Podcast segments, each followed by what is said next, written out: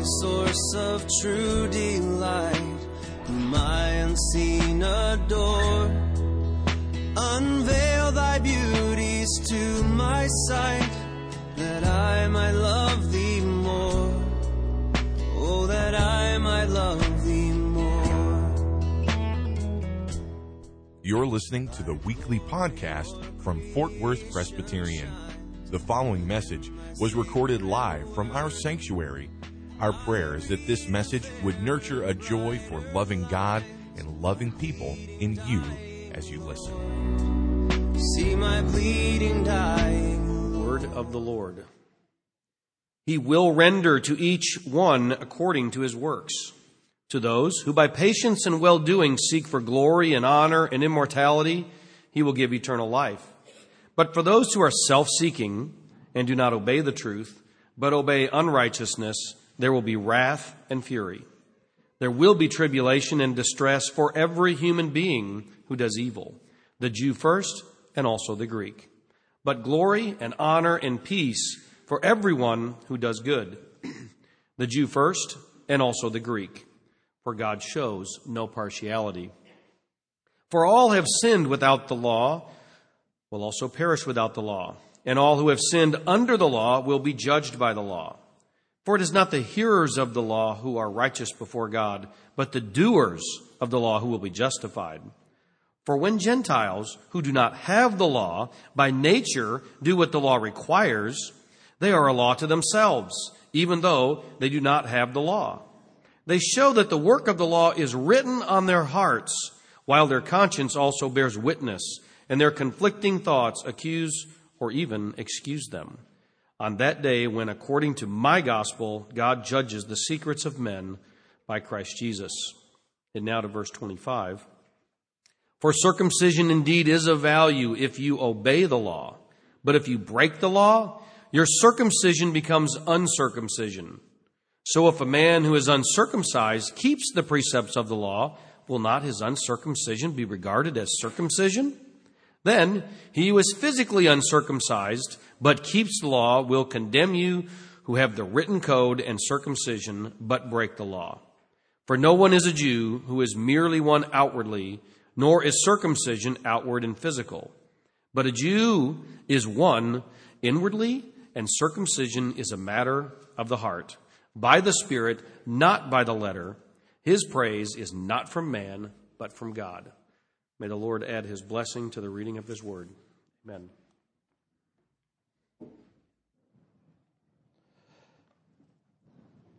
Let's ask the Lord's uh, grace for us as we come to his word.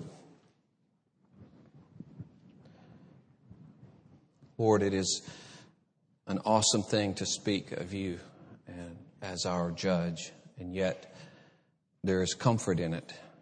For as we have sung, the very one who stands as our surety, the very one who Paul says is at the right hand of God, who has died for us and who intercedes for us, who presents himself, as we read in Hebrews, on our behalf, always making intercession for us. He is our righteousness. He is our judge. Oh Lord, we thank you that the very one who suffered for us and died for us is the one that we face, the one in whom we have life, the one in whom, with whom we will reign forever. Lord, we, we praise you and we ask that you, by your Spirit, would give us grace to understand your word this morning. As Peter says, many of the things that Paul says are difficult to understand. And so, Lord, give us grace that we would uh, think through and, and receive this word uh, as, as you give it to us. Bless me, uh, bless us all, Lord.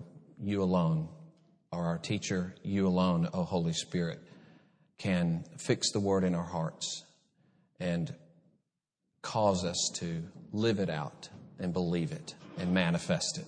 We thank you that you will so do it according to your promise. In Jesus' name, amen. Uh, generally, we like to think about judgment as little as possible. Uh, actually, in the New Testament, it's spoken of a lot. It's spoken of a lot in the Old Testament. And it's interesting here in this passage that Paul says what to many people is a difficult thing. And, and it's interesting to hear, read some commentaries about it, that God judges the secrets of men by Christ Jesus according to my gospel. That it is a part of my good news that I proclaim that Jesus Christ is the judge of the world. And even there, that he can say, he will judge the secrets of men according to my gospel. Now, to be able to contemplate that he will judge your secrets and to contemplate that with a positive expectation is a remarkable thing. I believe that this passage is speaking in the positive, that there is a positive outcome. And I hope it will be comforting to you that in the midst of your struggle to obey Him, in the midst of your conscience uh, struggling, that this can be put in the very light of judgment, and there's a good outcome for those who are in Christ Jesus. We generally think of judgment as little as possible because I think we don't understand our acceptance in Christ. We don't understand our relationship to God. And we tend to be like two guys that are on the coast and a category five hurricane is coming and they're not moving and they sit there and tell each other kind of nervously, it's, it's probably not going to hit, is it?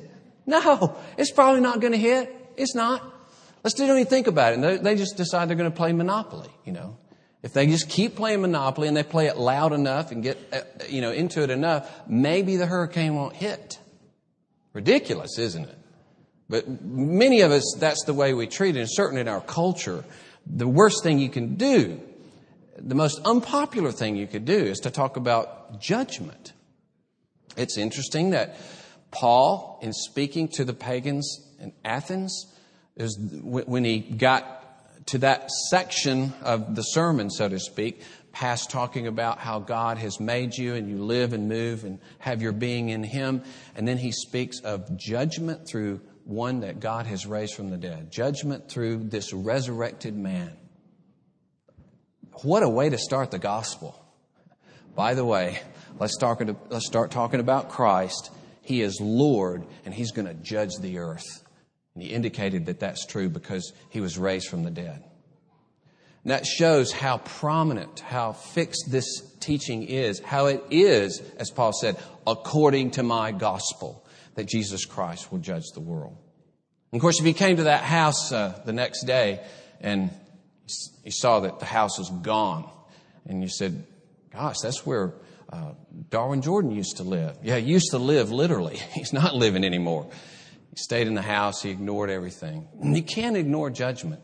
It's interesting. I don't know what's going to happen to any one of you today, tomorrow, the next. I don't know. I have no idea. I don't, I don't know where you might be a year from now. You don't know where I might be. You don't know our condition. You don't know if you'll die or not. I don't know. We don't know anything. You know, you know you will face judgment. It's the one certainty of your life. Jesus may come before you die. You may not die. Okay? Jesus may come before that. But you will face judgment as a human being. We all, Paul says in 2 Corinthians 5:10, will appear before the judgment seat of Jesus Christ.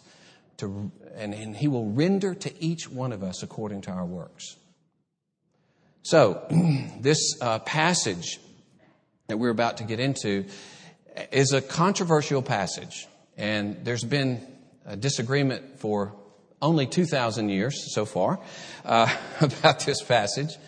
And it's interesting, there's a, a, list, a short list of, of great men like Augustine and Luther uh, who've even talked about changing their minds. I read another guy named Watson who uh, he gives a footnote of the other view and the other view was from a book he had written years earlier. You get it? so he said, if you want to consider the other view, look at what I wrote several years ago. and so all of you are thinking, well, then how can we begin to think that you will even understand it, you know, if this is the case? And that's a good point. And uh, I will say also that I'm, I'm taking what could be known as the, less, uh, the lesser view, the view that fewer people have taken. But it is the view that, as I read through it uh, in the English Bible, and then I read through it in the Greek, and then I was convinced of it more and more. And so I will teach you this view. And, but there is another view, and, and, you'll hear that and why I don't think it's right. And I hope that you'll gain a lot of comfort from uh, this passage, uh, but it may come out very differently than how you've seen it before. So, three things I want you to consider. First of all, this passage teaches that obedience is a have to. Okay? I'm not using the word necessity, but I'm just saying it's a have to. Obedience is a have to. Secondly, heart renewal is a have to. And that's God's work that must be done in our hearts. And if He doesn't do a work in our hearts, there's not going to be any change in our life. It has to be inward, it has to be real, it has to be sincere. In this passage, it's spoken of in terms of the law, the work of the law written on our hearts as believers. Later in the uh, chapter, which I think is the, the uh, sister passage and parallel to 12 through 16, is 25 through 29, where there he says, the, uh, those who are circumcised of heart, and, and uh, he says in verse 29, a Jew is one inwardly. Circumcision is a matter of the heart by the Spirit. But he puts it this way in this passage of the law being written in their hearts. So right off the bat, we're hearing Old Testament promises. Jeremiah 31, I will write the law in my hearts. Or Ezekiel, I will renew their hearts. I will put my spirit in their hearts. Uh, or the promise in Deuteronomy, Deuteronomy 30, which is casting the idea when you return to the land and I renew you as a people, he says, I will circumcise your heart. So, those ideas of the circumcision of the heart and the renewal of the heart, the, the law being written on the heart, is uh, prominent in both of these passages. So, obedience is a have to, but heart renewal is a have to. And then finally, heart judgment is a have to. Your heart will be judged, your secrets will be judged, your inner life will be judged. So, it's a serious passage. Obedience is a necessity. Heart renewal is a necessity, especially in the light that it is your heart that will be judged in the final day.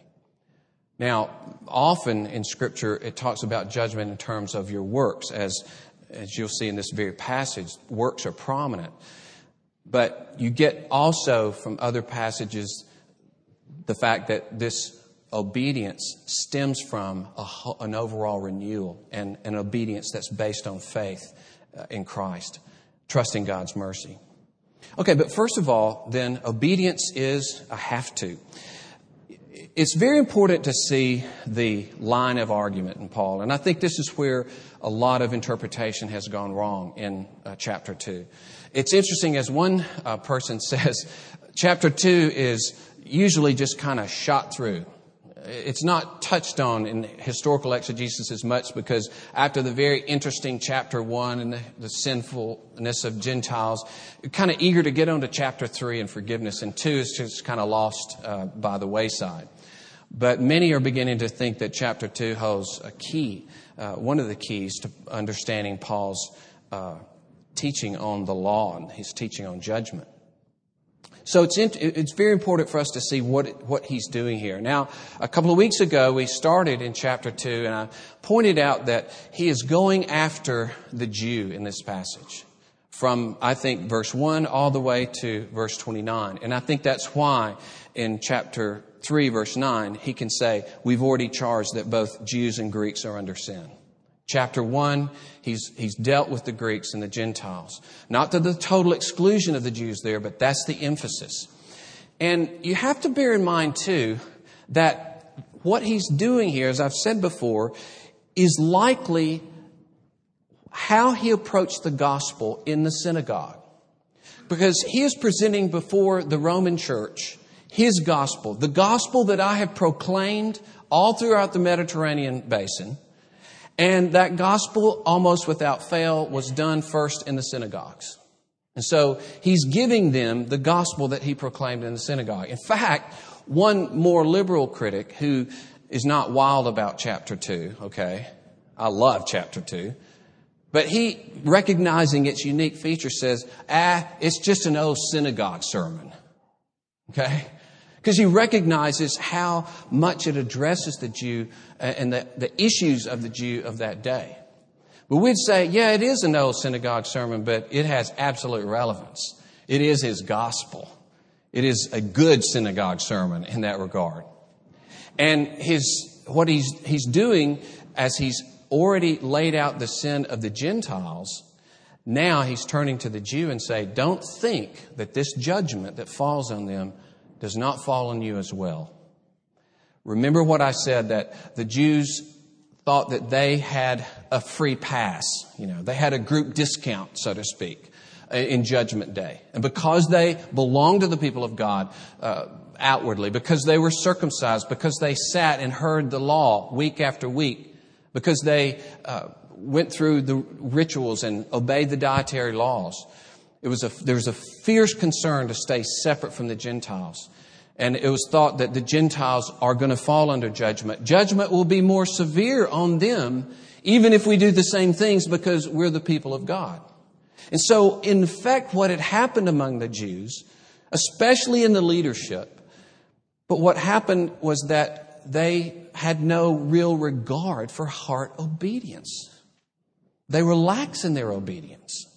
As one has said, many times you'll hear this, they'll say, there's a Jew in every one of us, which means there's a Jew trying to earn his way to, to, to, to salvation. But another element that's prominent in Judaism, and guy put it this way, it's not so much the Jew in every one of us, it's the Adam that's still in the Jew that Paul's pointing out.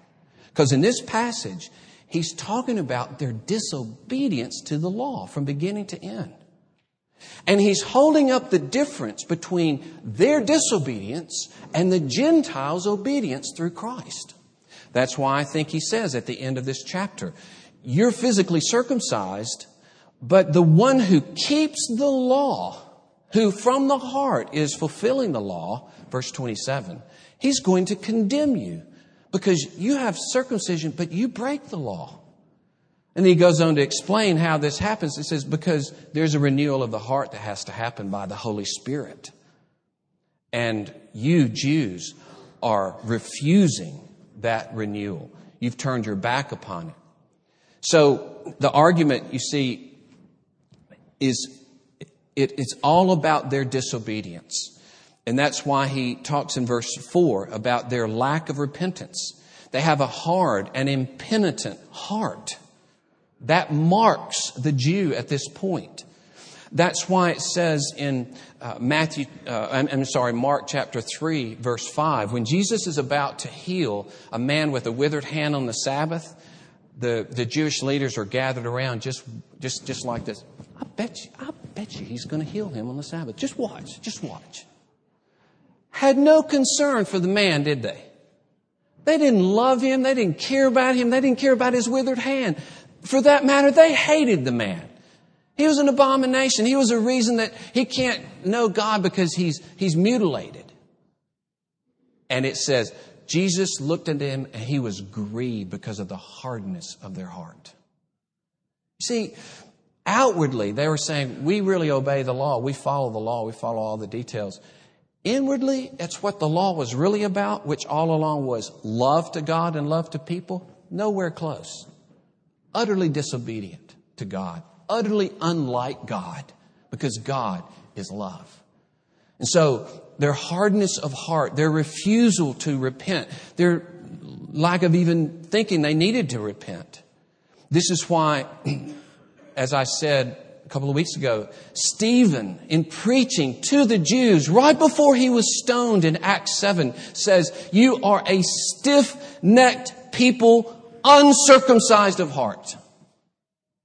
There's a modern New Testament prophet proclaiming to these Jews, here's your condition. You're uncircumcised of heart. You're hardened in your refusal to give yourself up to the obedience of God, to love God and to love people. This word for hardness there in verse 5, your hard and impenitent heart, uh, scleroteta, We know it from arteriosclerosis. At least some of our medical people know that. Hardening of the arteries. Well, Paul is saying you have cardiosclerosis. Your heart is hard. You're impenitent, unrepentant. So they're surrounded by it all the law, circumcision, Sabbath, dietary requirements, but they're a burned out husk.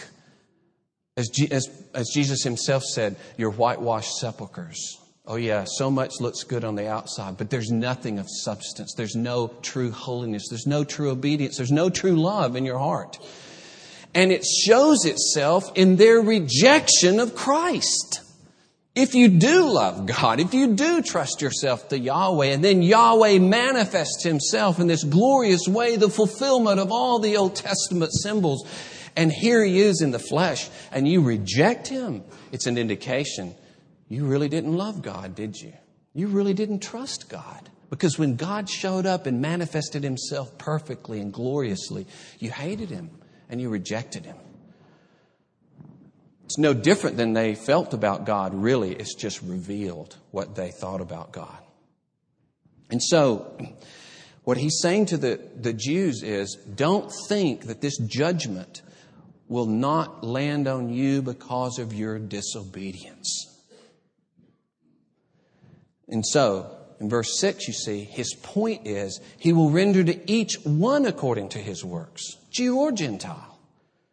If you live in a, a, a fundamental obedience and grat, uh, uh, obedient gratitude, and you seek glory and honor and immortality, eternal life. But if you're self seeking and don't obey the truth, we talked about how that word uh, not obeying is just characteristic description of the uh, Jews, as in chapter 10, verse 21. They're unbelieving or, or disobedient.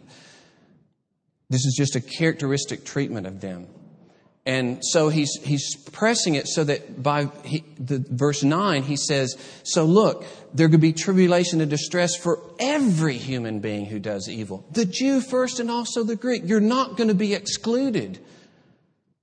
You imagine the weight of this in a synagogue to pull them in in agreeing that, yes, the Gentiles should be condemned, the Gentiles should be condemned, and then to turn and say, Now, let's talk about you.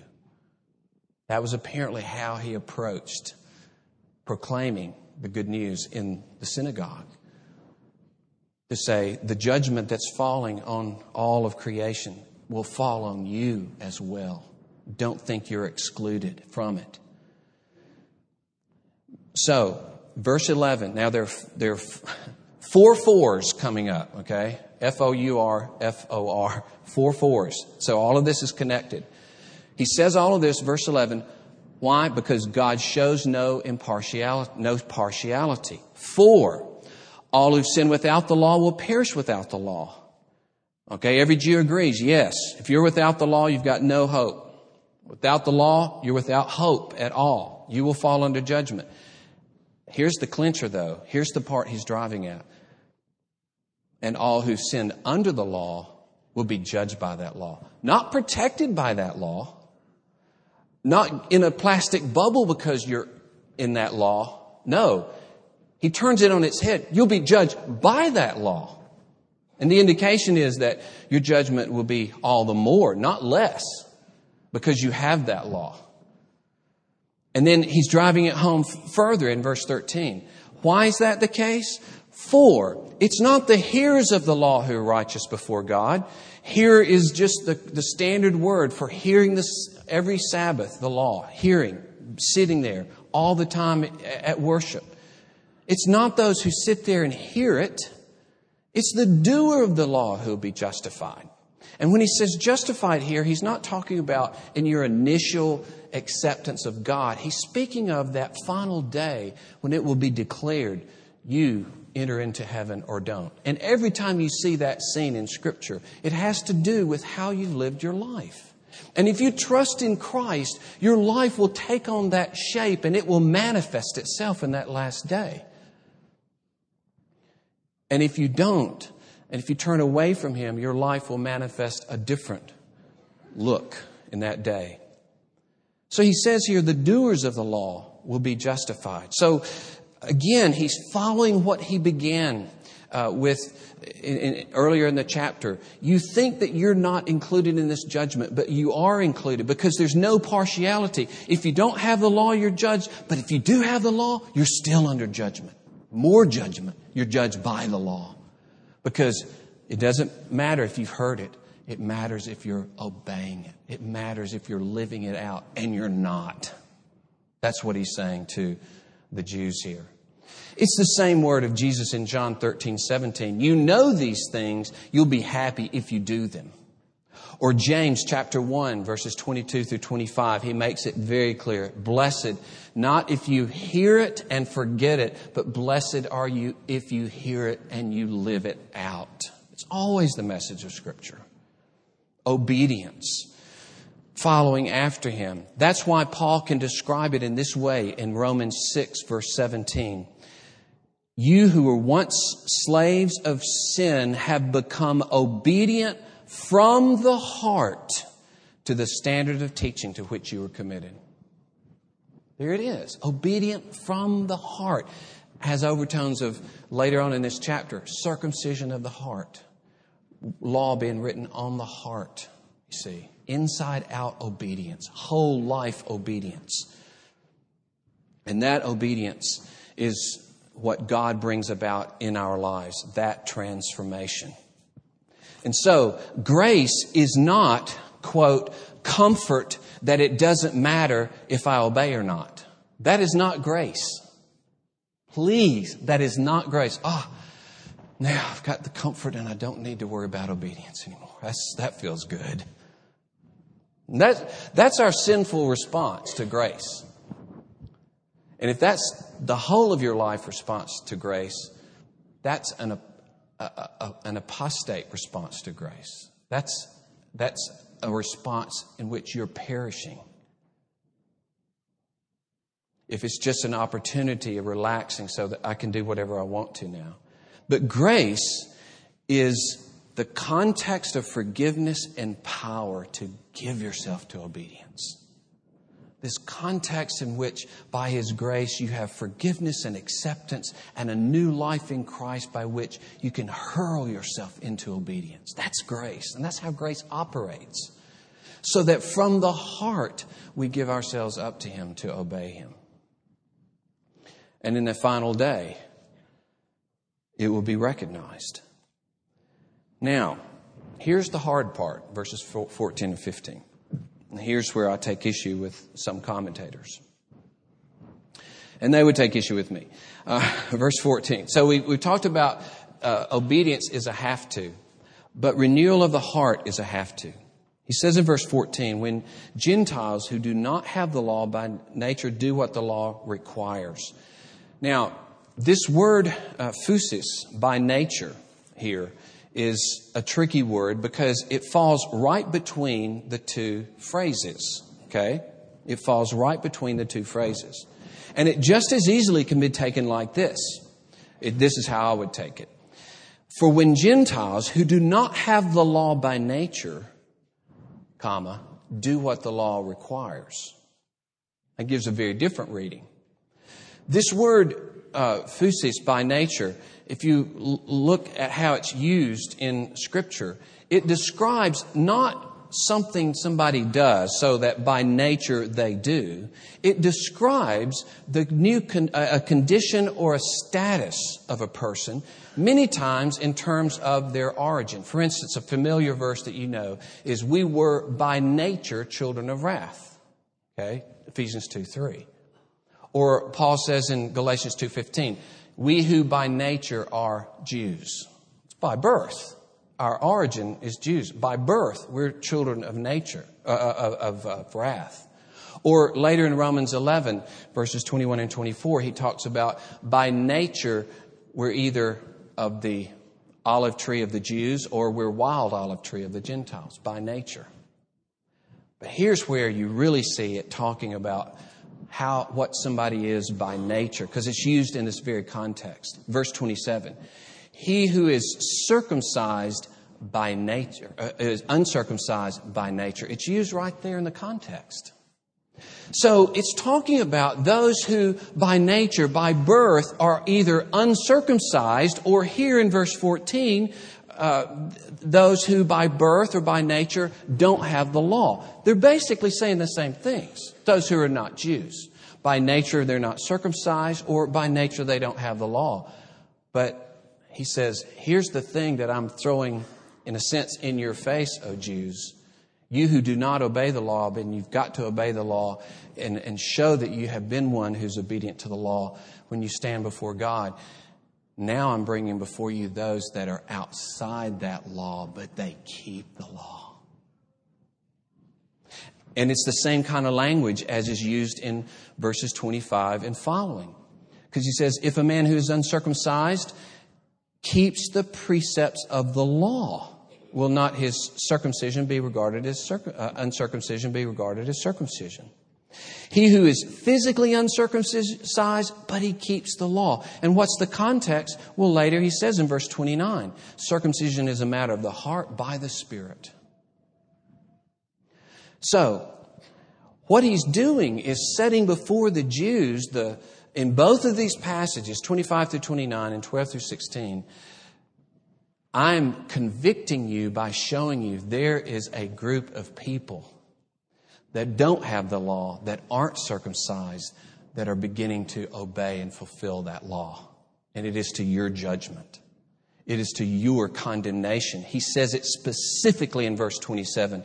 Those who keep the law will condemn you, even though you have the written code and you have circumcision, but you are living in disobedience. And this falls in line with what Paul says in Romans 11 that he's going to do with the Jews.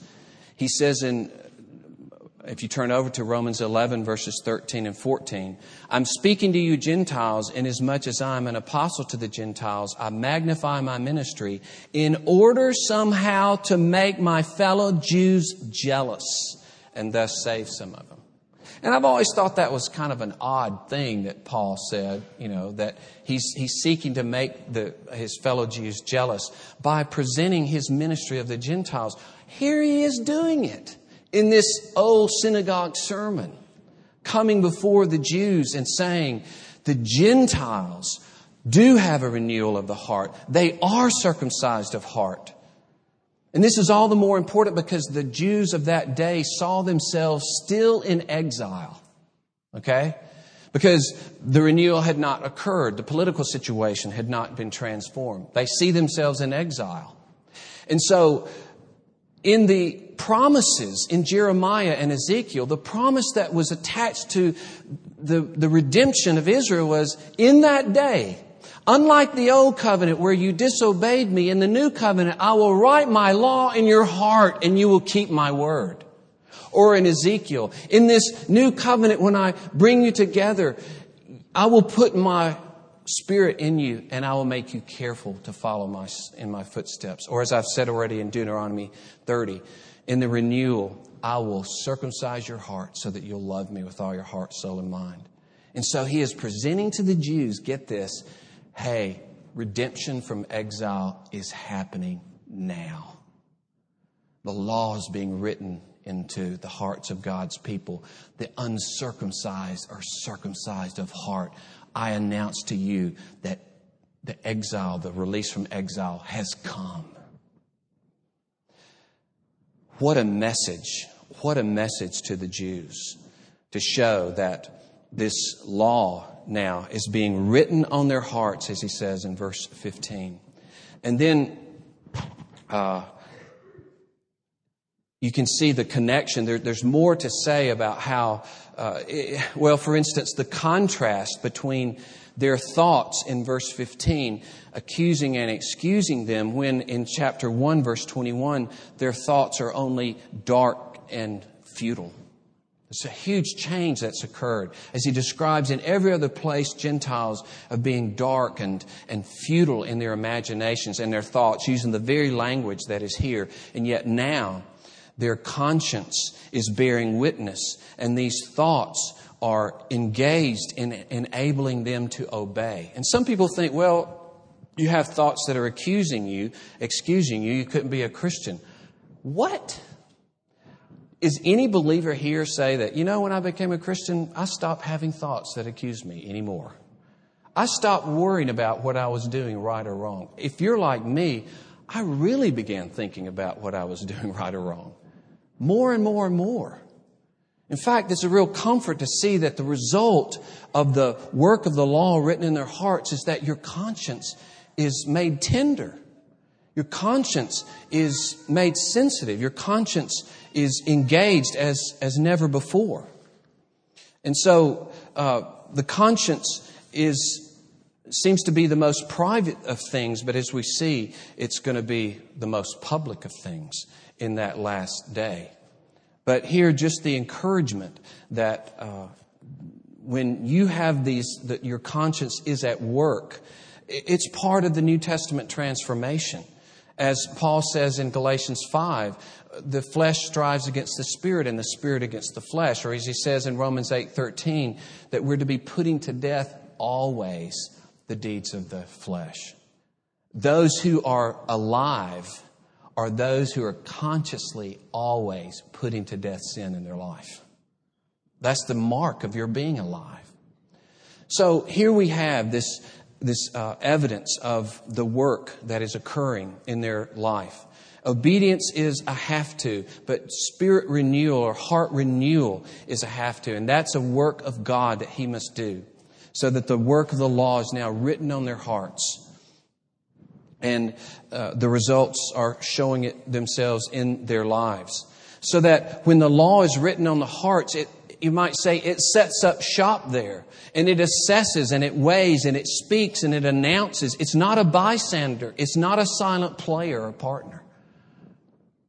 When God puts His word in our hearts and the promise of Jeremiah 31, things start happening things start happening inside of us that are wonderful.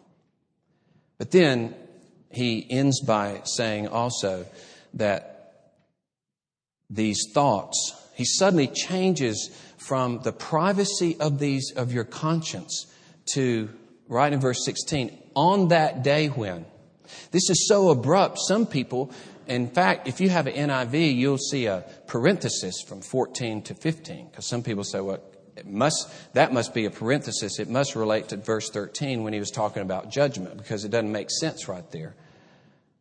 But I think it makes a lot of sense and it's, it's glorious because it says that the drama that's set on the stage uh, that, that seems to be the most private of things is now a drama that's set on the stage of God's judgment. You think it's a private showing, you know, in your own living room?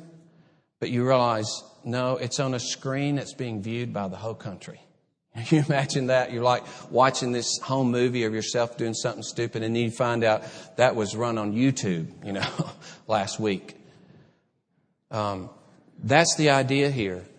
But I want, I want to comfort you in this, this heart judgment that occurs, because it is not negative. He doesn't talk here about what he does earlier in verses 8 and 9, uh, that there's going to be uh, wrath and fury and tribulation and distress. He talks about that earlier for those who do not give themselves up to Christ's will, God's will. He talks about it in verse 12 when he says, Those who've lived a life of sin without the law, or lived a life of sin with the law, they're going to be judged, they're going to be condemned. But that's not what he's talking about here.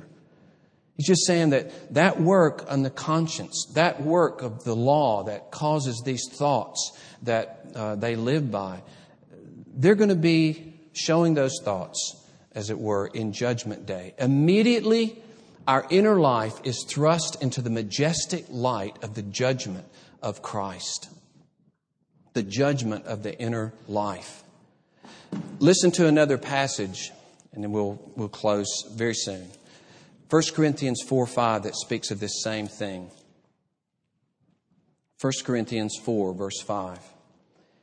Paul says, Therefore, do not pronounce judgment before the time, before the Lord comes who will bring to light the things now hidden in darkness and will disclose the purposes of the heart. then each one will receive his commendation from God. So judgment is rendered according to deeds, but it's not just some outward show of deeds. It's connected to who we are. Who are we in relationship with? What are our, what are our very thoughts and purposes of our heart? What are our desires? And it's so encouraging because many times we think, you know, if I have conflict in my mind, if my conscience is bothering me about something and I repent and it seems like I'm always facing another sin in my life, how can I be a believer? Well, this passage talks about that. It talks about the renewal of heart and the result is this struggle that occurs within. And he says, but in the day of judgment, in the day of judgment when he judges the secrets of men, because his argument to the Jews is, you are not obeying God, but there are Gentiles who are obeying God. And they're going to stand in that day of judgment. That's the implication in verse 29. Here's a true Jew. Here's the one who will be saved in that final day. The one who's been renewed of heart by the Spirit, not one who's just outwardly a Jew. And so, as um, John says in 1 John chapter 3, if our heart condemns us, 1 John 3, verse 20, whenever our heart condemns us, God is greater than our heart and He knows everything. You can live your Christian life in full struggle, obeying, failing, renewing yourself, repenting, giving yourself up to Him day after day after day is a struggle. It is a struggle. That's our life in Christ. And yet, all of this can be done with full realization that this struggle itself will be presented in that day as I will be rendered what I have done in this life.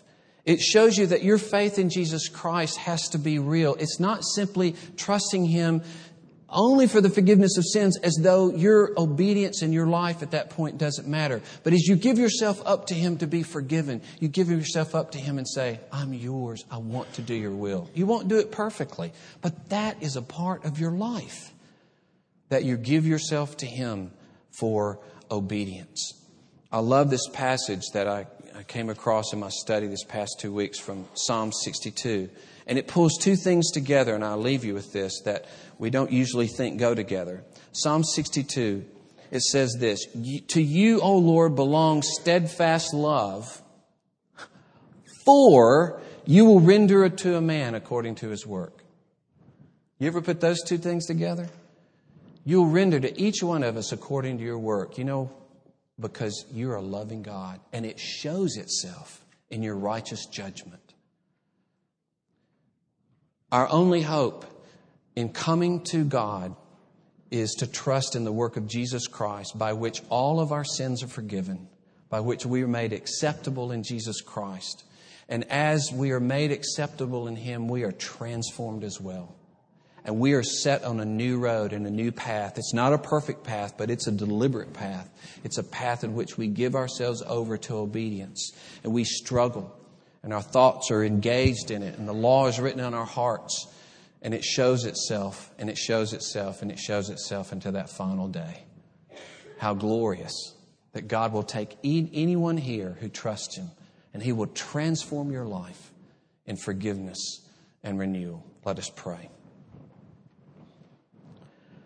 Lord, we thank you for the privilege of being your people, the privilege of being renewed, of having your law written in our hearts, of having heart circumcision, so that we might love you with all of our heart, so that we might be set free from our lack of love, our, our self orientation.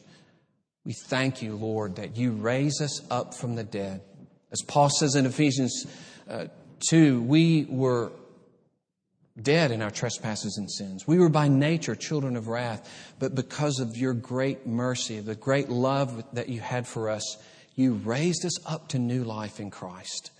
And you have made us, we are your workmanship, created in Christ Jesus for good works. That is your grace and mercy in our life. You've transformed us in Him.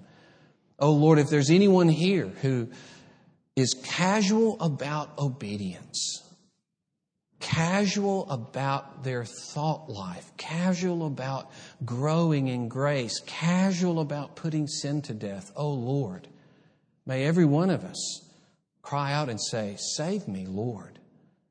Save me. Truly enable me to taste of your grace and your forgiveness and, to know your acceptance so that I will give myself up in obedience to you. Oh Lord, we know we'll never be perfect, but make us sincere, make us real.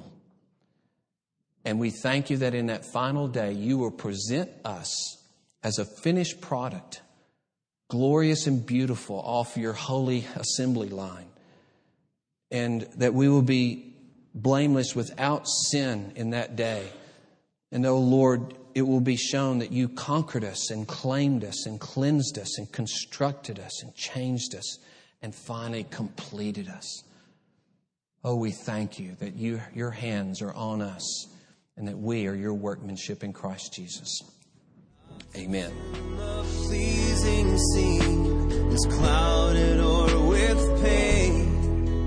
Thank you for listening to this weekly podcast from Fort Worth Presbyterian. Our prayer is that this message was able to nurture a joy for loving God and loving people in you. Please visit our website for worship service times, directions to the church, and to subscribe to this podcast. Our web address is fortworthpca.org. Fort Worth Presbyterian is a part of the Presbyterian Church in America.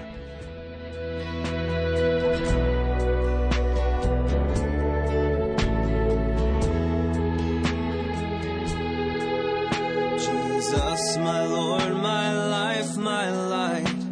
Oh, come with blissful ray.